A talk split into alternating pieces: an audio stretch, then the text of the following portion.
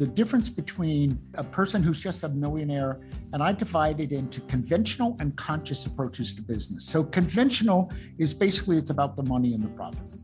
And that's a great thing, but it's not necessarily about doing anything that truly matters. It's more about how do you develop a product and service and figure out how to market to people as opposed to how do you positively uplift your client and in the process uplift humanity and make this a better place and then your your service or your product is accomplishing both of those so it's about creating uh, an, an unlimited amount of impact and turning that impact actually into the money. So the reason people buy from you as a conscious entrepreneur, it's very much in alignment with this, typically an internal purpose that you have, some kind of a difference you want to make in the world. And out of that comes a service or product that creates that result. And that's the reason people buy it. But it, it achieves those twofold uplift humanity and make money and put it in the bank. Hi, I'm Chris Whiteout. Welcome to Living It, the podcast where we join experts in the experience of being human. Be bold. Say yes to adventure. Say yes to living it. Welcome to Chris Whiteout Living It, where we talk with experts in the experience of being human. Today we have JV Crum III, who's going to join us. He's the founder of ConsciousMillionaire.com and the world's number one limitless mindset expert.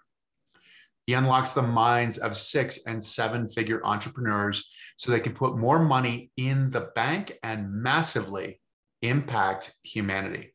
JV has built and sold companies, is an attorney, is a 34 time number one international best-selling author. He created the Global Mindset to Millions event and hosts the Conscious Millionaire Show, heard by millions in 190 countries. Welcome, JV. Thank you for joining us. Well, Chris, uh, first of all, thank you because you've been on my Conscious Millionaire show, and that was such a great interview. And it's just a pleasure to know you. And just my kudos to all the things that you've accomplished. And, and it's an honor being here. Well, thank you so much. It's interesting reading your bio and looking at your bio. It's the conscious millionaire, but the millionaire sometimes takes precedence over the conscious part. Can you describe to me what a conscious millionaire is and why it's so important to have the conscious part? Yeah, so absolutely. And I really think it's the future. Um, not only do I think, I also hope that it's the future of where we're, we're headed in terms of as a planet. And to me, the, the difference between a, mil, a person who's just a millionaire and I divide it into conventional and conscious approaches to business. So conventional is basically it's about the money and the profit.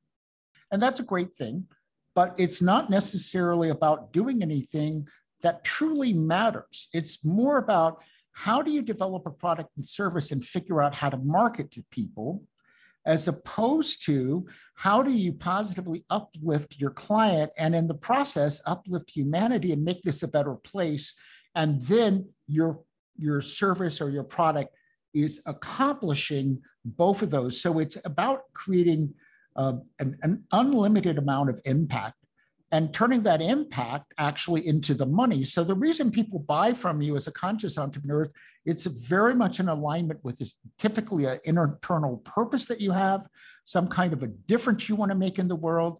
And out of that comes a service or product that creates that result. And that's the reason people buy it but it, it achieves those twofold uplift humanity and make money and put it in the bank.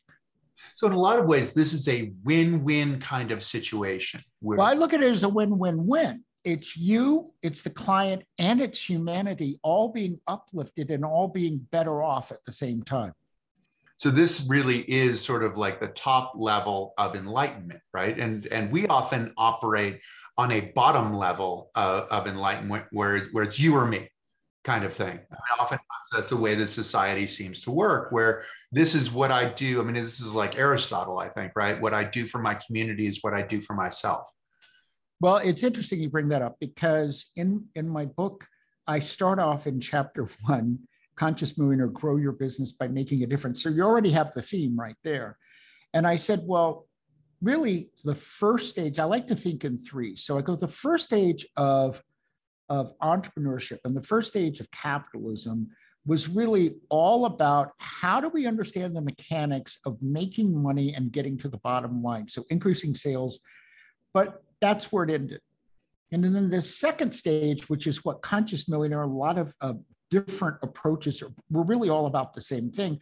And it's about the triple win of you, others, and humanity. So in that first version, it's very ego based only, and it's a win lose. It's not a win, even a win win it's a there are a hundred marbles in the bag, and your goal is get them all, right?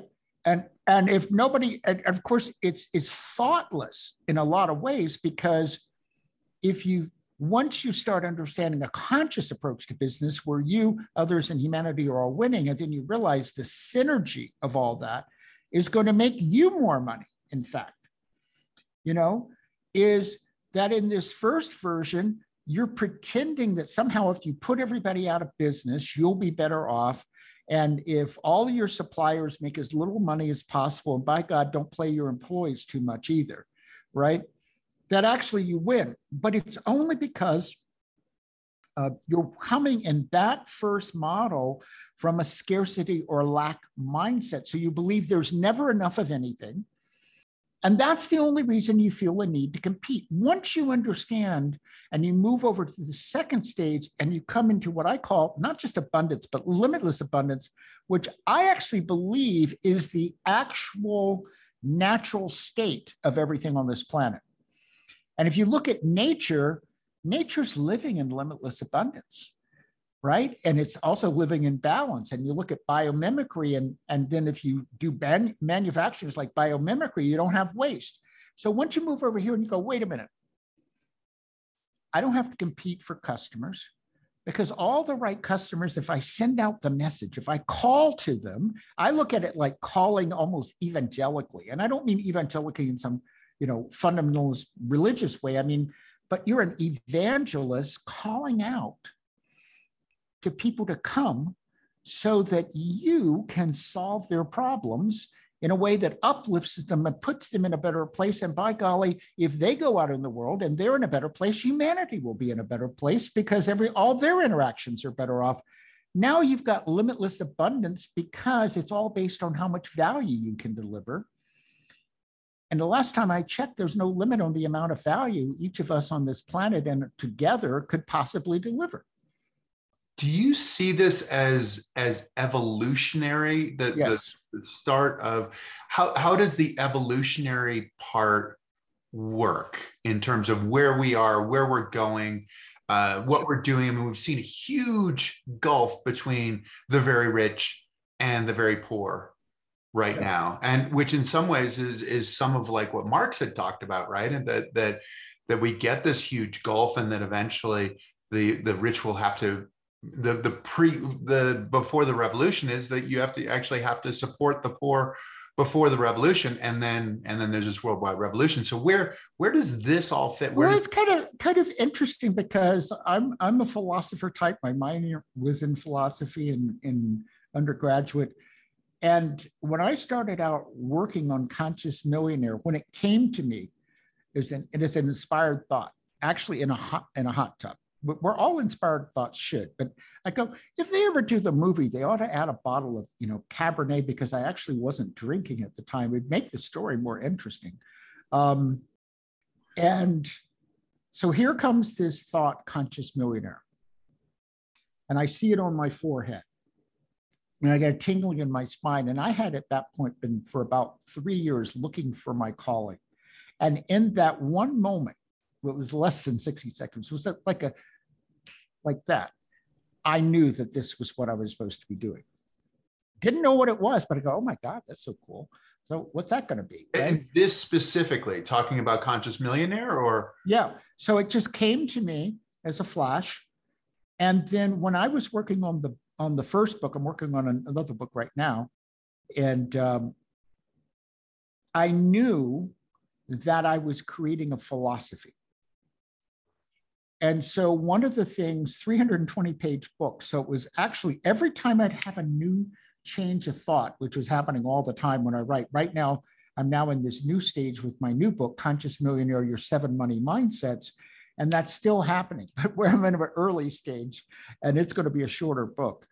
But with 320 pages, every time I'd have a shift, I had to think through the entire book and go find anything that might be contrary to that. Because what was critical to me is I said, You're founding something that's going to be a big philosophy.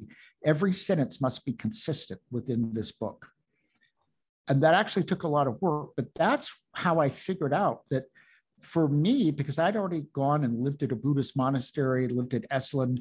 So for me, this is about the evolution of consciousness on this planet and as we move in this direction of all of us winning together, that's a very different consciousness that I'm going to outcompete you to see how I get a bigger house. That's a very different philosophy because it also is about unity and oneness. And we're all, we're not just in the game together, we are the game together. Well, this is coming from the Buddhist teachings as well, right? Well, yeah. So I am, I am definitely uh, influenced by the the under not just the intellectual understanding, but where I first started experiencing it, and now I just experience it because it's how how I've evolved um, was through meditation to having that insight, not just intellectually but experientially of oneness. That I started experiencing oneness, and I'm going, oh, so I'm kind of onto something here. So this is this is showing me that that I and the plant that I'm looking at are, are actually one, but it's not just an idea, it's an experience. And when I started having that experience, that I'm going, oh, this is a whole different approach to, to everything. And then when I started deciding, well, I want to work with entrepreneurs, but I want to take them in a different direction, that's that's when the conscious millionaire came up. There's it's not just about making money, it's about evolving ourselves because on the journey of becoming a conscious millionaire. And that's a concept. It could be a conscious billionaire. It, it's not limited to this one, 1 million.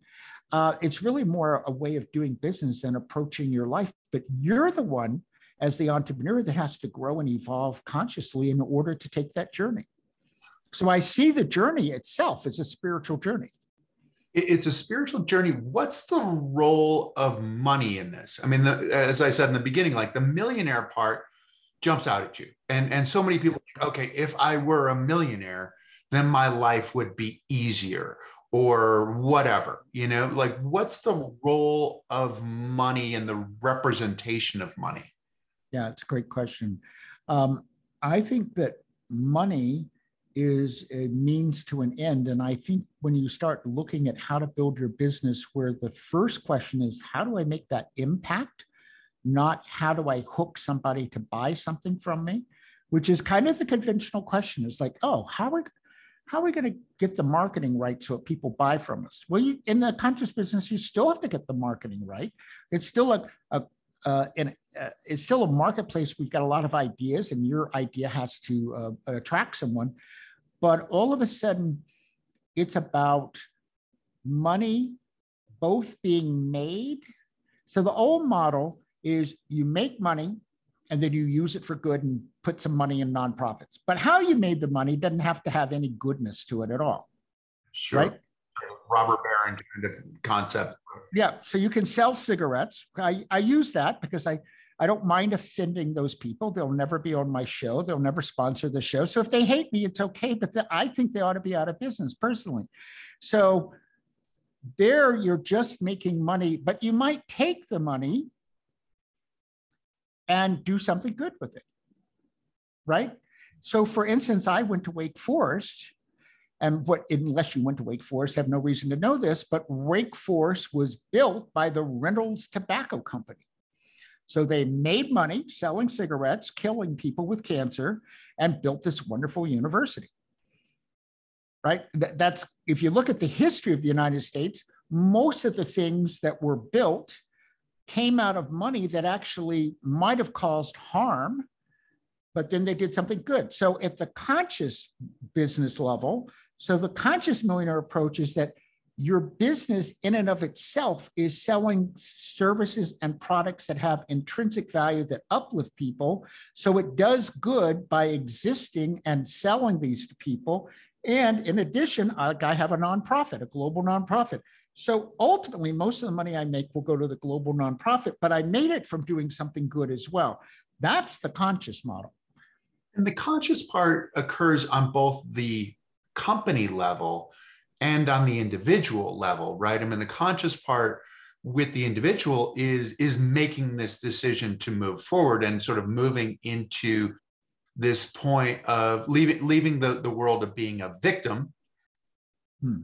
And and and actually moving toward being responsible for your not not necessarily for your actions but for your path which is which is kind of an interesting thought in that the victim side can be a little bit more comfortable sometimes in that we have someone to blame that if if things aren't going right that it's my boss's fault hmm. but on the conscious side you're taking responsibility for where you're going so you are ultimately responsible for the direction that you're going how does that how do you get people to to leave sort of the paradoxical comfort of being a victim and make that conscious decision? Well, there are many ways I think I could answer that question. Um, I see my role uh, is inviting people to go down the conscious rabbit hole. Uh, and the movie Matrix very much informs how, because I'm a mindset expert, very much informs how I see mindset, very much informs how I see my role with companies. Um, people ultimately want to make more money. That's why they pay me high fees to work with them, right?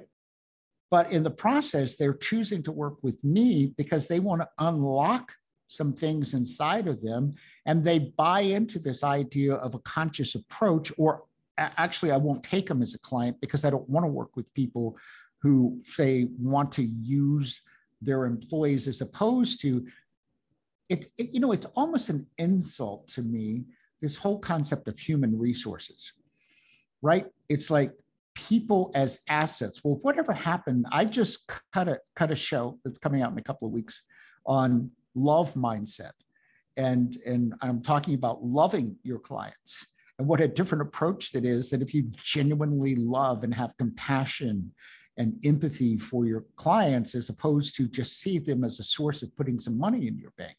Those are very different approaches. And I said, by the way, if you love your clients, they're going to love you as well. And, you know, and they'll, and they'll probably want to stay with you a lot longer because who doesn't want to stay with somebody who's helping them get their problem solved? And by the way, they love them as well. And they treat them like family. It's like, what a concept. Uh, so I think that the the, the one of the real differences is uh, someone as a founder and CEO of their business, like a Conscious Millionaire, all the people who work with me or provide services to me, they buy into what we're doing. They believe in what we're doing, right? And they want to be a part of that. And so it really, really, this is about business as a movement uh, for good and for changing the world and for changing people's lives and changing organizations you know whomever you have as your clients as and that's a very different approach to business as well. And it's much more exciting and joyful that you're doing something that makes a difference in the world. At the end of the day i think most people if they're doing something that they feel is meaningful will go the extra mile much more so than if they're just looking to put money in the bank. That's not such an exciting journey, actually, especially when you can put money in the bank and do something good and feel good about it and feel, you know, like at the end of the day, you're fulfilled and you helped other people get fulfilled. Well, it's yeah, it, it's it's having a mission, having your sense of why, which really is the thing that's visceral, right? I mean, that's not that's not intellectual. It it really is part of heartbeat yeah, it's heart based. It is. It is. It's heart based, and and so to be able to communicate that with people, it's interesting. You mentioned you mentioned the Matrix and How many times have you seen The Matrix? About 40 times, and I own the script as well. It is. So I've, so I've kind of like taken a course called The Matrix, right? I've been studying this for years. And, and, and to look at, at the conscious millionaire, part of the conscious millionaire is, is is really simple. I mean, as an athlete, for me, if you do the basics well, you are most likely going to be successful. When you have a problem, you return to the basics. So, so to talk about conscious and focus and action, I mean, it, it's not earth shattering in some ways, but the earth shattering part is achieving this sense of simplicity. Is that part of what appeals to you within the matrix? I'm looking at like, you know, bullet time and things like this heightened sense of perception that, that we, is that part of the goal as well? Yeah, it's, it's, it's interesting. Nobody's asked me that question about the matrix, so I appreciate it. Uh, I am finding you know, here I am writing this new book, and and the first thing I realized, I, I just wrote the first part, and I started on chapter one. I thought, what a place to start. Let's start on chapter one. Uh, so let's introduce it all, and it's been, you know, eight eight years since the the first book came out, and what I realized, and and and now that we're talking about, it, I'm realizing there's a second part to it. Is I wrote about a page, and and it's really simple, short sentences, very clean. And I said to myself, I stopped and I said, "Wow, you are so much better writer than when you started the first book." But I'm realizing it isn't just writing. I am living a life that's increasingly about simple, simple, simple, simple essence. Uh, when I'm working with clients, you know, at the end of every session, I ask them all the same question: What what was most valuable today? Now, they have different kinds of companies. There are different stages. There are different levels of conscious development it is rare that everyone doesn't say this is at least one, and they might come up with two or three things, but they always start with, oh, I'm so much more clear. Yeah, because we got rid of the noise from the questions I asked. And now there's clarity. And in clarity, clarity is always, to me, very, if clarity is like two or three words and you, you have it, you don't need pages. It's like, oh, now I get it.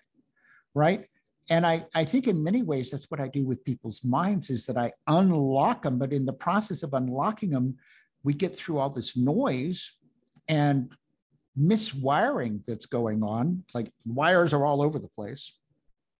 Like I'm working with a new client, and um, it's really clear to me what's going on is they're wired that it's not okay to receive. Well, this ca- causes a lot of problems in building a business. But guess what? Receive what? What is that? Uh, to receive, period. Because what I what I, when, once I realized, you know, uh, typically because it's a business, we're working on receiving money. But receiving money is receiving love, receiving relationships, receiving adoration. You know that what I find is that when a mind is set up that way, and by the way, almost everybody's mind is set up that way at some level.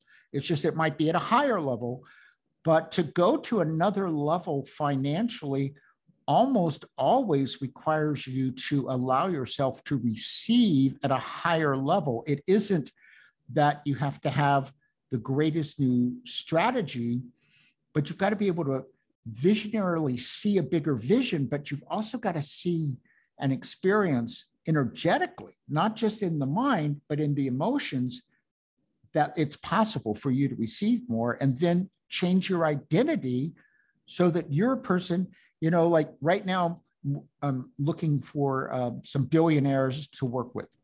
So uh, that's that's kind of like a new project, and and I'm realizing very quickly it's kind of a category of one because most people don't work with billionaires to do the kind of work that I'm doing, and they don't charge a million dollars for doing it, which I've decided is clearly what it's worth given the results I can get.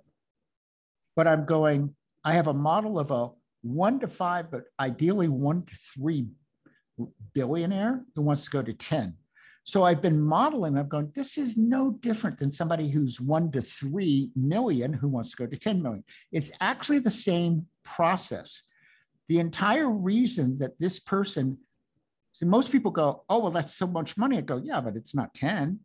You know, the reason they're say at 1 billion and not 10 is they actually have a 1 billionaire mindset. And that's the problem right there. And until they unlock it, and they have to change their identity and they have to change their receiving and they have to change their vision. Until you change all that, you can throw all the strategies you want, but you'll probably keep it out. You'll probably stay in a plateau or a slow growth because you have to literally change who you are. You know, when I was five years old, growing up in a family, we didn't have any money, and I decided I'd be a millionaire. And then I got there at 25. Uh, the joke to me is that people go, "Oh my God, you got there so young." Especially when I got there, people, you know, now at 25 they've made their first billion. But I said, "Well, not really. For 20 years, I'd been reprogramming myself that I was supposed to be a, a millionaire rather than living in a little town of two or three hundred people where nobody had money." I said, "I've been changing my mindset about who I was." And it's because I changed my mindset that I figured out how to manifest it. The manifestation does not come first. You come first. How much of that so and, and, that's true in sports as well. It's no different right? Oh no no it's i mean you talk about visualization. Visualization is a huge part of sport and being, but it's also emotionalization.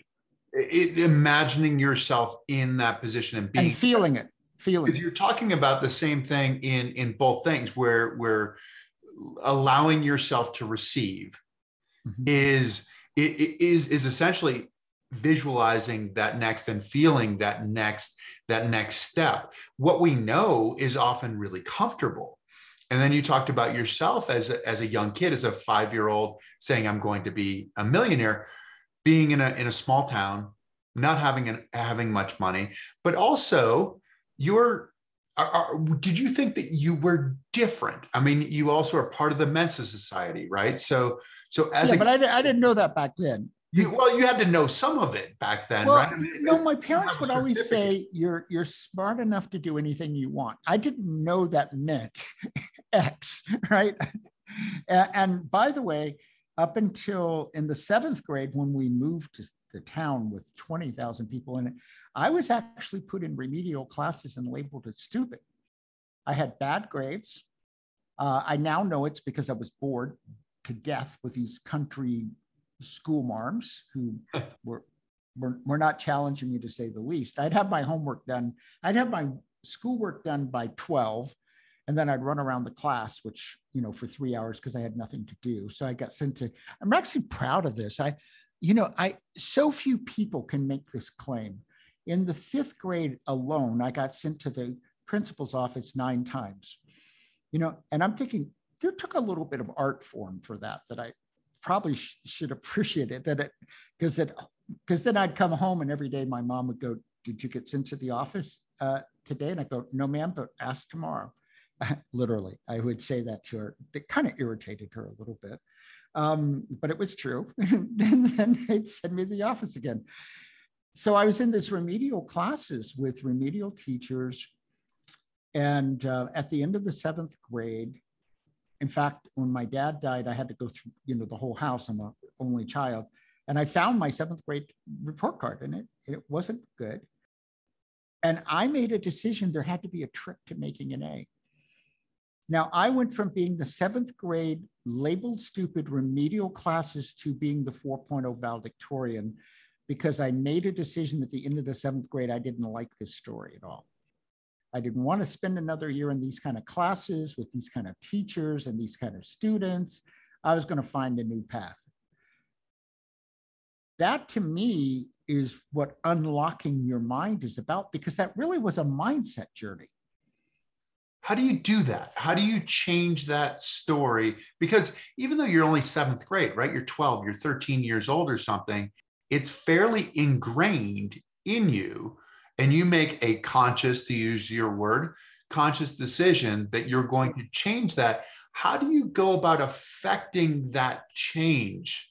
Yeah, so I think the first step uh, for everyone um, is that you have to come to a point of deciding that how I'm showing up, really, even though I didn't know those words, not I hadn't read personal growth books or anything, but how I was showing up and how I felt about it and my didn't feel like who I wanted to be.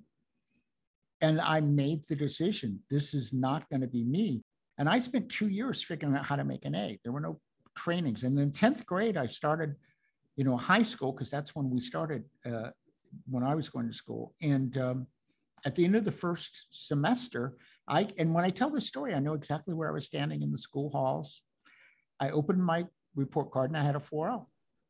And within probably two seconds, I looked at it. I'd never thought about being the valedictorian or anything. I said, I'm going to be the valedictorian. And then I did something, and I, I, I, I, I today we call it PR, we call it media.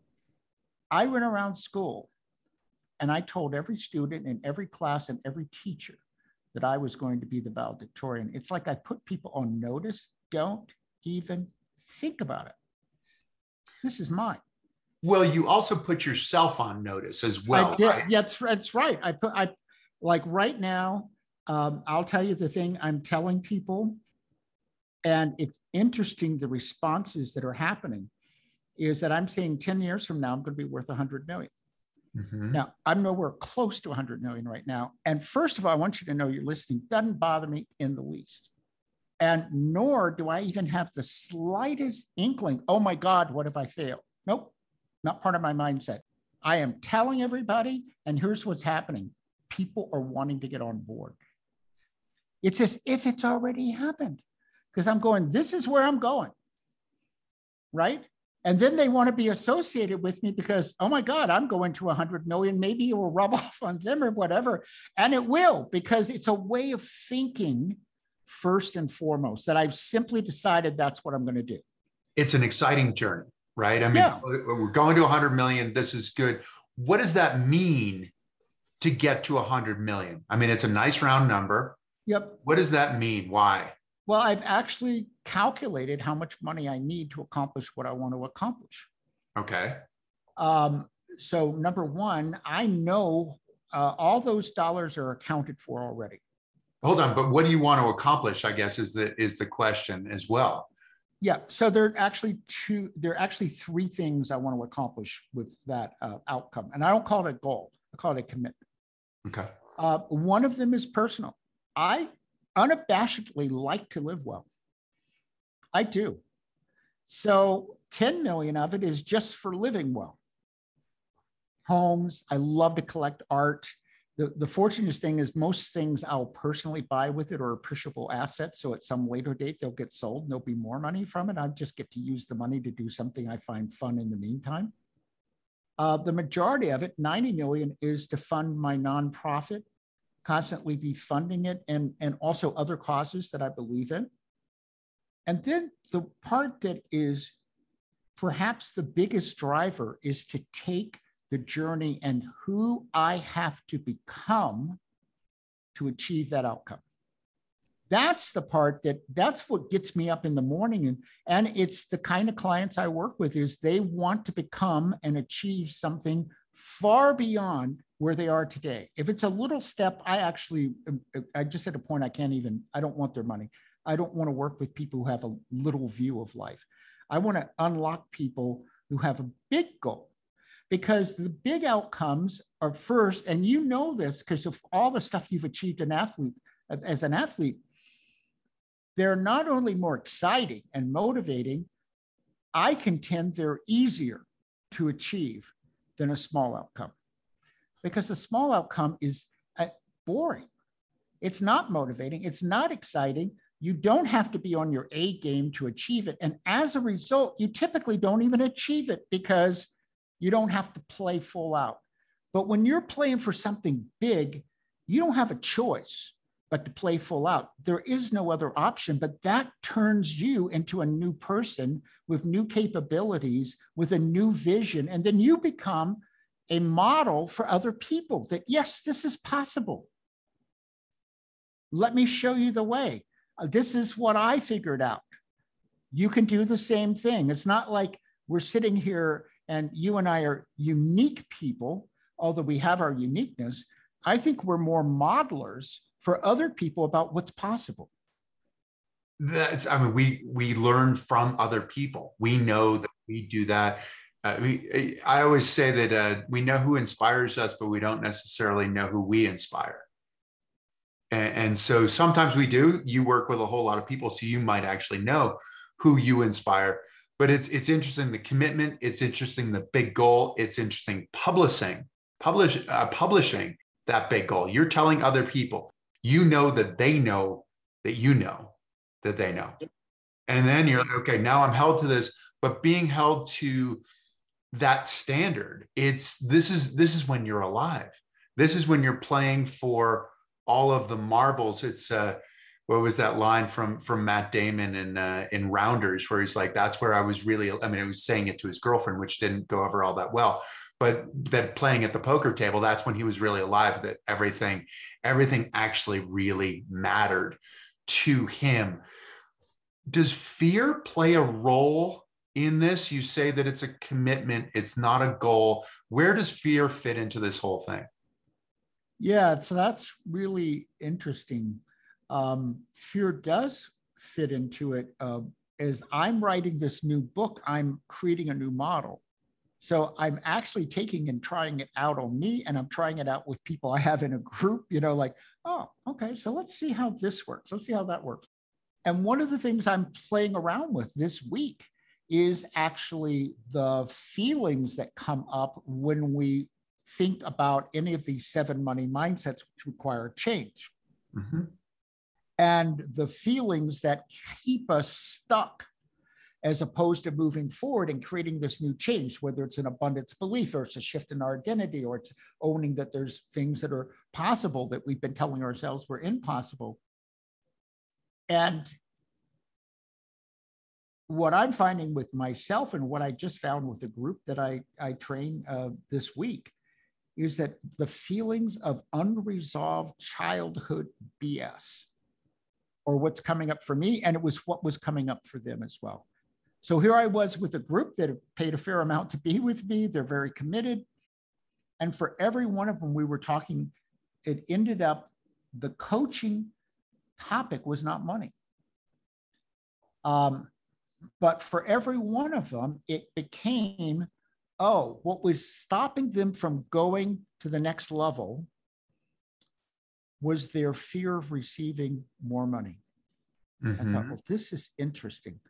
And then that unravels to unresolved childhood stuff. That one of the reasons someone, whether it's at a million or a hundred million or a billion, and they're not 10 times that right now, is that parts of their mind and parts of their internal feelings are stuck at seven years old or whatever age it is, right? And that that stuff has not been released yet. So there's because we're still playing that game inside unconsciously. Playing that game unconsciously. And so, so effectively, in a lot of ways, they are unworthy. I mean, you've told us your story to a certain extent. So you're that seventh grade kid in the remedial class, which effectively, in some ways, is telling you that you're stupid. Right. And you know through the through the mind of a 13 year old right? This they put me here because i'm stupid. And uh and, and and that was part of at the end of the year i went well wait a minute i'm not stupid. Right? I can figure this out and i'm not willing to to live here anymore which was a profound and probably the you know the first major pivot in my life was at five making the declaration one day i'm going to be a millionaire. And it was bang like that. And, and, and it was how are we going to solve this problem? We don't have food. You know we're all my parents are always arguing over money. I'm already tired. At, at five i was already tired of it because it was going on like all day long right? And i said well, we're going to solve this problem. And then in the seventh grade i go well we're going to solve this problem being in class because it was actually painful because the teachers you know who gets to teach the remedial classes? For the most point, I can just tell you from experience, it's remedial level teachers.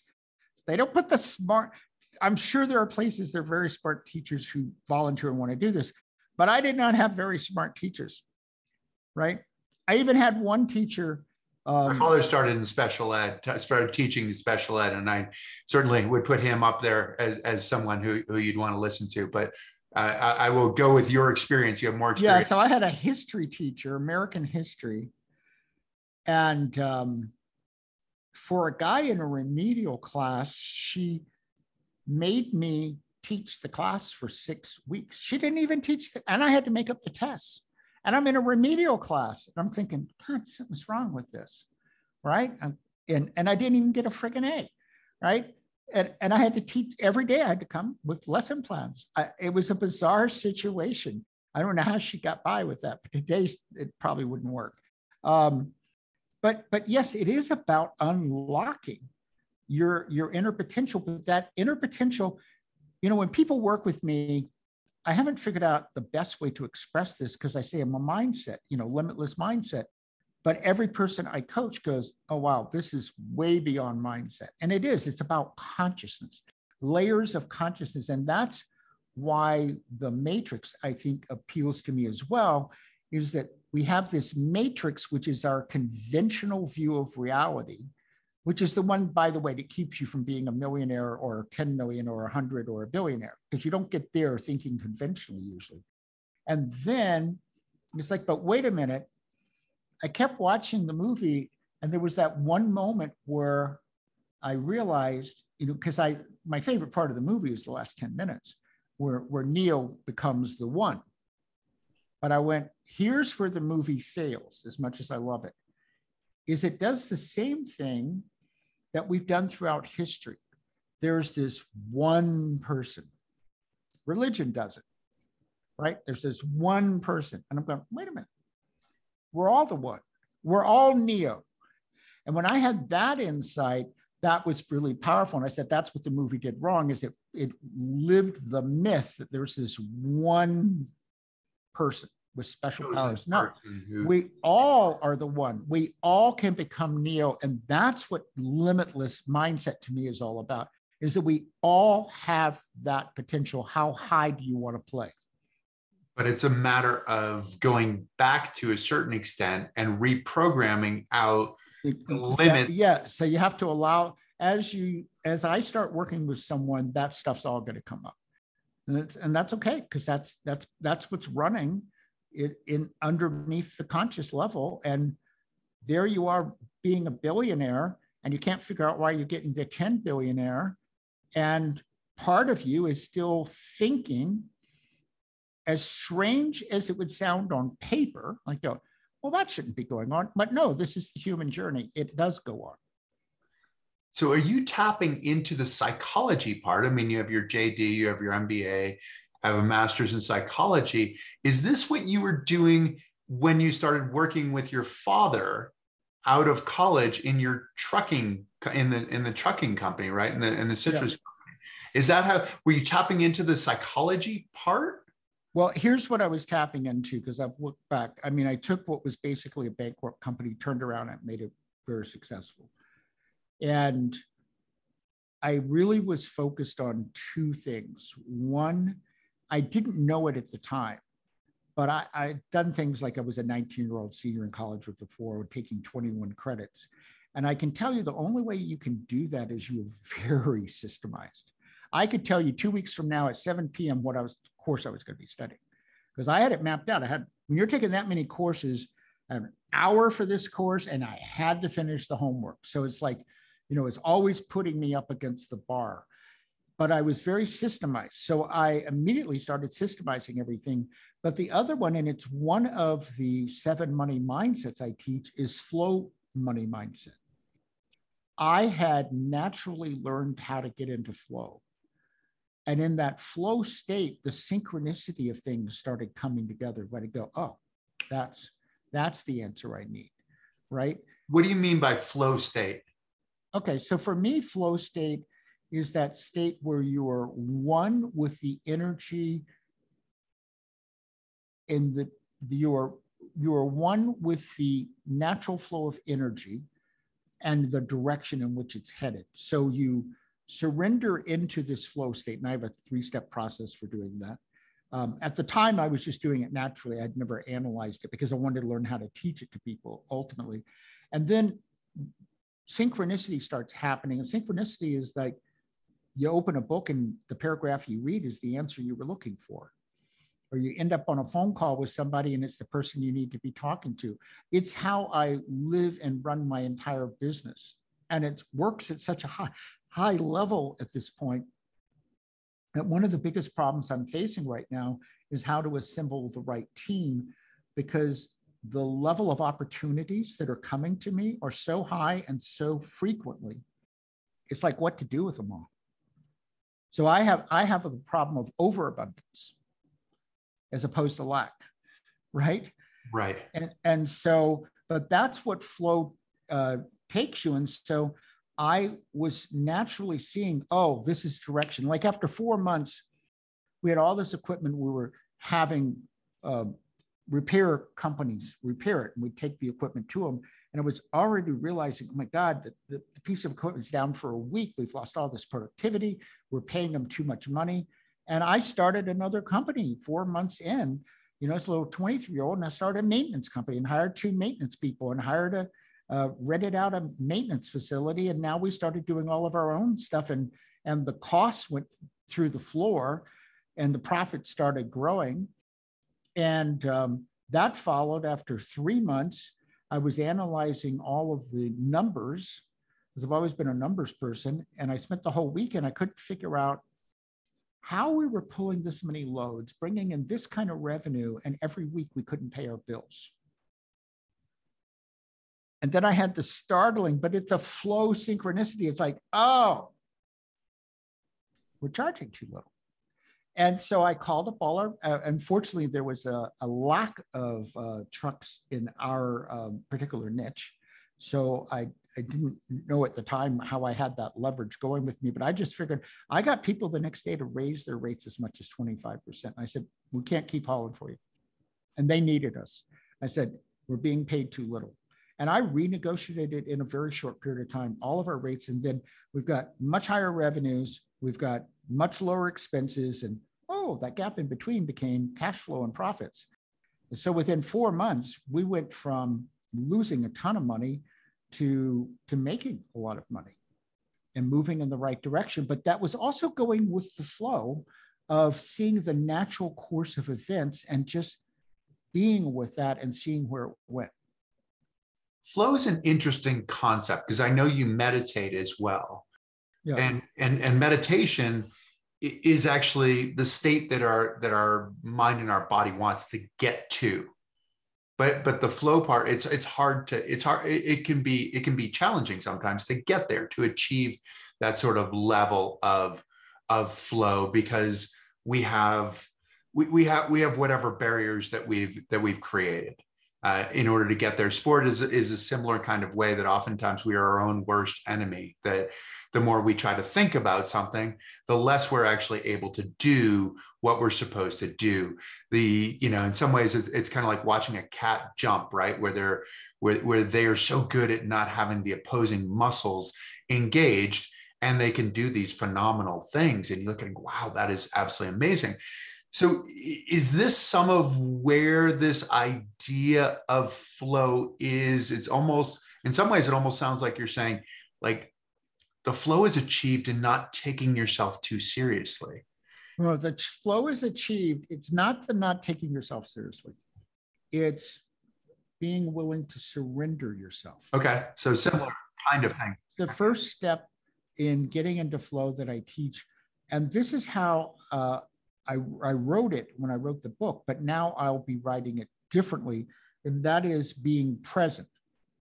But what I've realized from so many of the states that I've visited, including states where I can see past, present, and future simultaneously, um, and in which time goes backwards and forwards in these some of these states, is that it's really not about being present, it's about being surrendered into the now. And that now is different than present because present's on a timeline, past, present, future. But now is without time, it's no time. And it's when you allow yourself to surrender into no time, being in now, that's when you start to enter flow. How do you reconcile su- surrendering yourself into into no time with the idea of expectations? That's a great question. Um, well, I actually have two states of flow. Um, most people only teach one because I wanted to answer that question. I wanted to create a model that would answer it because I like to create models. So when you want to create an outcome, and I actually looked at what athletes were doing to get clues for how to do this, is that it's actually a seven step model. And I just want to say that you start off with flow. You get into that flow situation. So, flow to me is the the way to approach your, your day in business, the way to approach life, right? But then you have that conscious focused action. You have a mindset of outcome, but the outcome arises from being in flow. And you get there with greater speed, a whole lot less, a whole lot more ease by starting out in flow as opposed to starting out in what might best be called effort.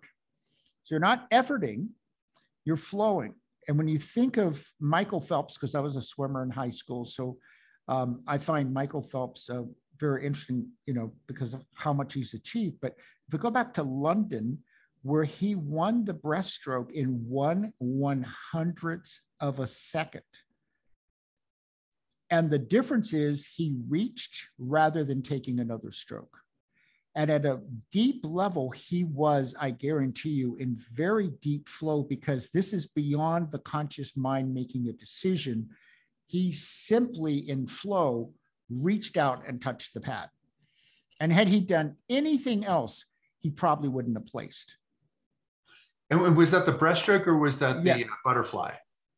I thought it was the breaststroke, but but you're the athlete, so I I could be have told this story wrong all this time. I don't I'm know. I, I, feel like he didn't swim the breaststroke. That's the only reason I ask. But uh, but it's interesting that you mentioned because that loops back to so much of what you have talked about. His coach has talked about how Michael was an amazing visual, uh, did a lot of visualization, like knew exactly what he was going to do within each part of the race, and, and it's why he was successful. He had his he had his goggles uh, uh, what crack or something like that in one and his everything was his eyes were full of water and couldn't really see and it might have even been that race that you're talking about and and and his his coach actually would throw these kind of obstacles in front of him where he would steal his goggles or or he'd show up late to pick him up so that so causing all this anxiety and preparing him for that moment but i think what's interesting in the flow having you know i mean i think we've all experienced it to a certain extent is when we when we know that this is the right action in that moment as opposed to the thinking oh if i do this oh but that person's doing that and i need to do this to counteract that and then you've lost any sense of of your personal performance or or your place in space i guess space and time and meaning. And uh, and so so it's interesting that you talk about the, the michael phelps thing but uh, but how do you take this sense of this sense of flow?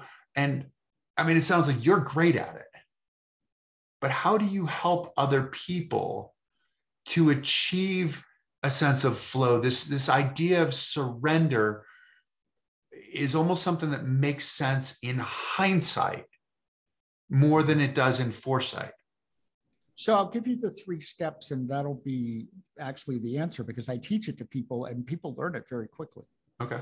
So the first one that i'm now calling now surrender into the now is a process of letting go of your ego. And and you don't even have to think about that part all you have to do is it's amazing how quickly you don't have to meditate it helps mm-hmm.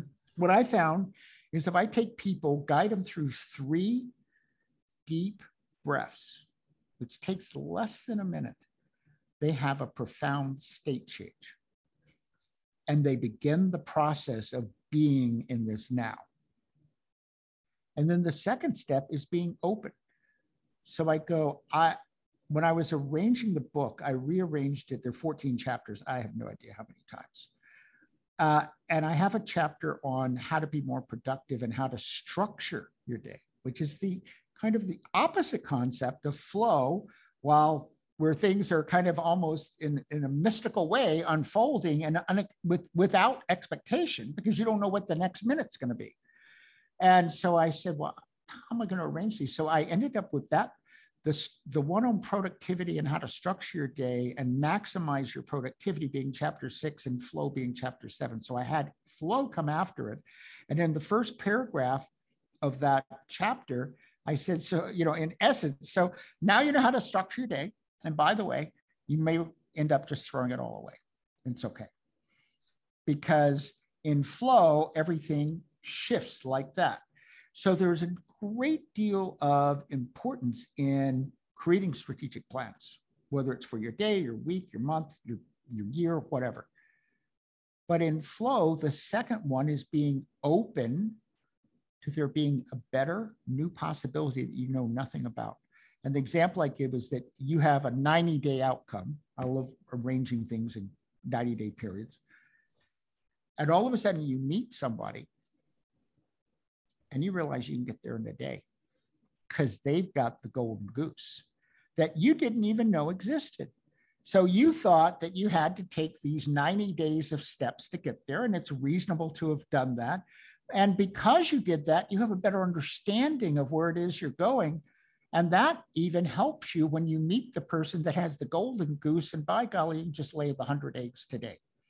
So can you give me an example of, of what that means? So like you're you're mapping out your 90 days.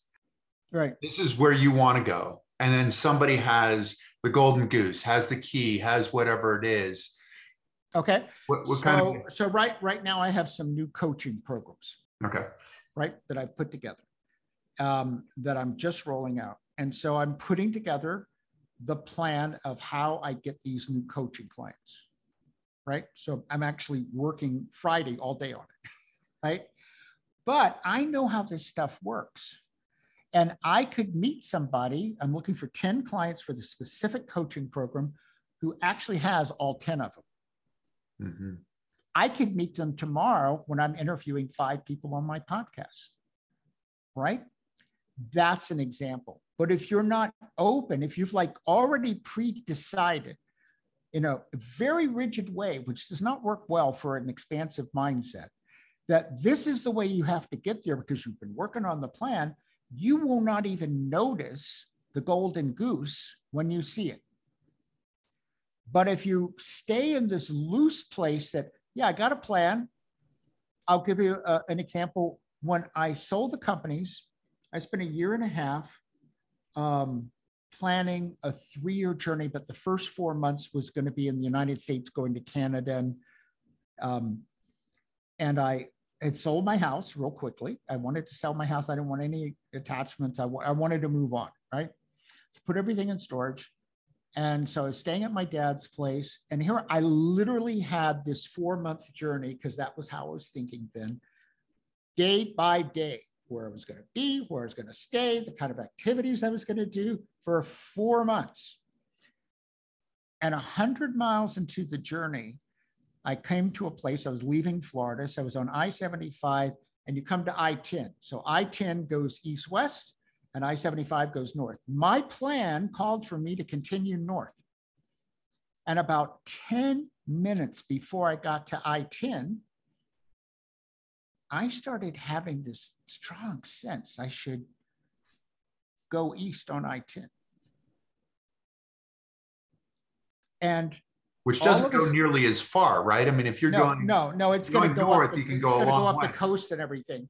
Right. And by the time I got there, I had made a new decision because it was so strong in me. And therefore, metaphorically, I didn't litter the roads, folks, but it was all written out. I threw my whole plan away. Now, I ended up in a lot of the same cities, but in a totally different order, which also means I had a different experience from them because I'd had a different experience the day before.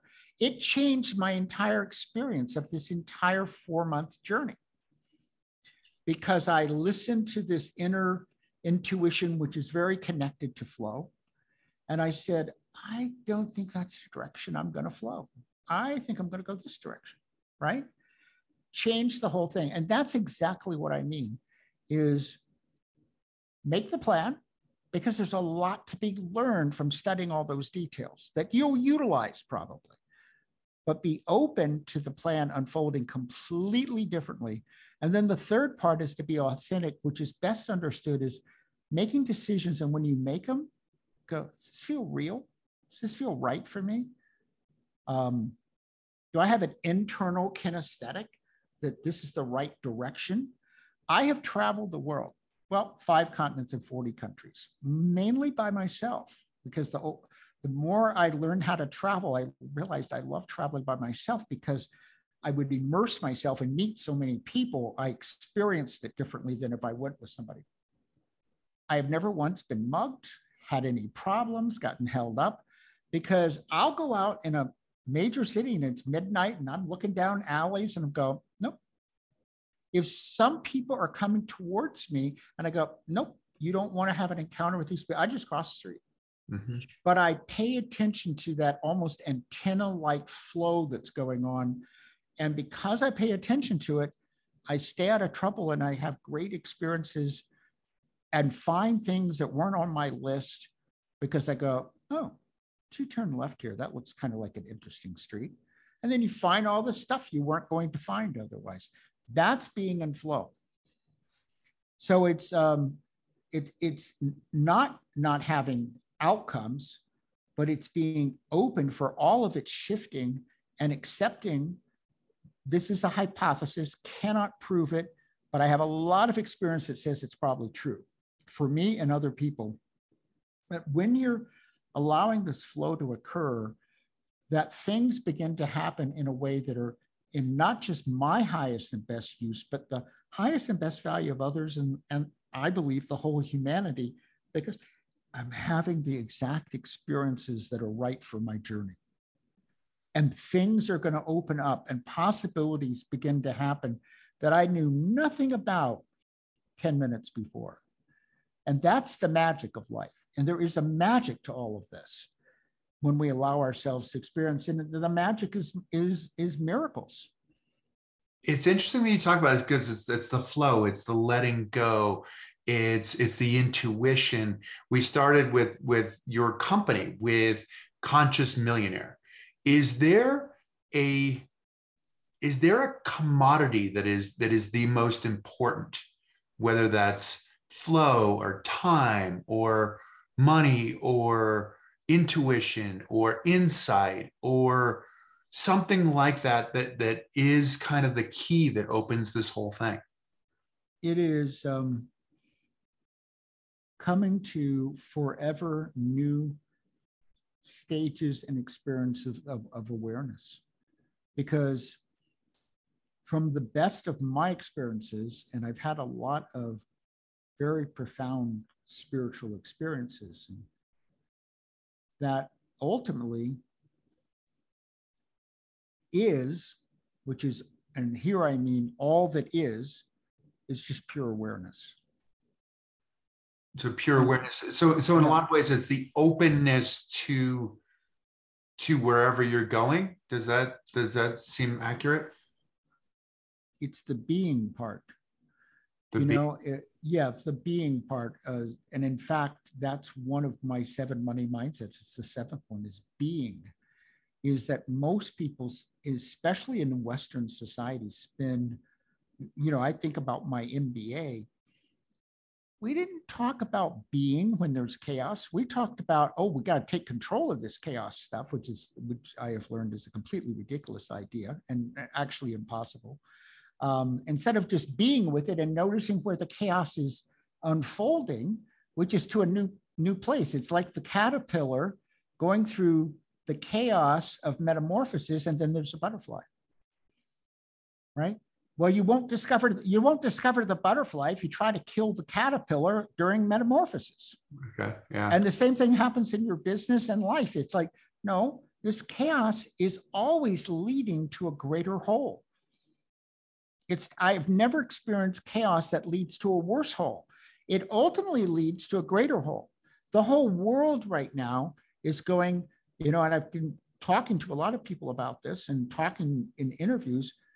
I believe between now and the end of this decade, the entire world is going to go through a deep chaos. We're certainly going through chaos in this country. You're going through chaos in Russia and Ukraine and in Europe. It's going to be everywhere. If you look at it from the outside, it looks like everything is messed up.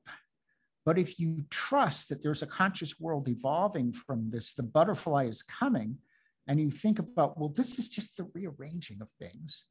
So they'll be in a higher order. And that that's really where we're going. And that to me is also part of being in the flow. People are going to, people who are going to succeed at the highest levels, levels that might right now be unimaginable to them, are going to live in that flow. And the people who are not going to, uh, to do well in this chaos, because it's getting, it's, it's just, you know, like we're beginning to see, look at what's happening in this country. It is a mess. I don't think we, and I, you know, I'm leaving that just like that. You interpret it however you want, but it's a mess. Uh, the people who try to control that, or the people who live in fear, oh my gosh, look how messed up things are getting. It's going to be more messed up tomorrow, are not going to do well as we get more chaotic on the outside from looking in. Hmm. But if you trust the process and you stay in flow, you'll find the path that's right for you and your business, your life, your relationships. And that to me is the path through this to the conscious higher ground. So, so there's a lot of there's a lot of belief. There's a there's a faith. There's a there's a trust, trust, and a willingness to sort of suspend yeah. comprehension in some ways too. Well, to realize that there's more than the appearance, that it's only an appearance of chaos, but at a deeper level, it's an evolution that's occurring.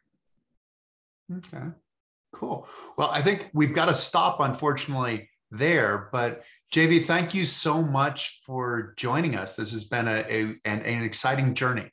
Well, thank you so much, and and I wish everybody uh, listening um, that you um, choose to live in flow because it is a much more peaceful and productive and exciting way to live life.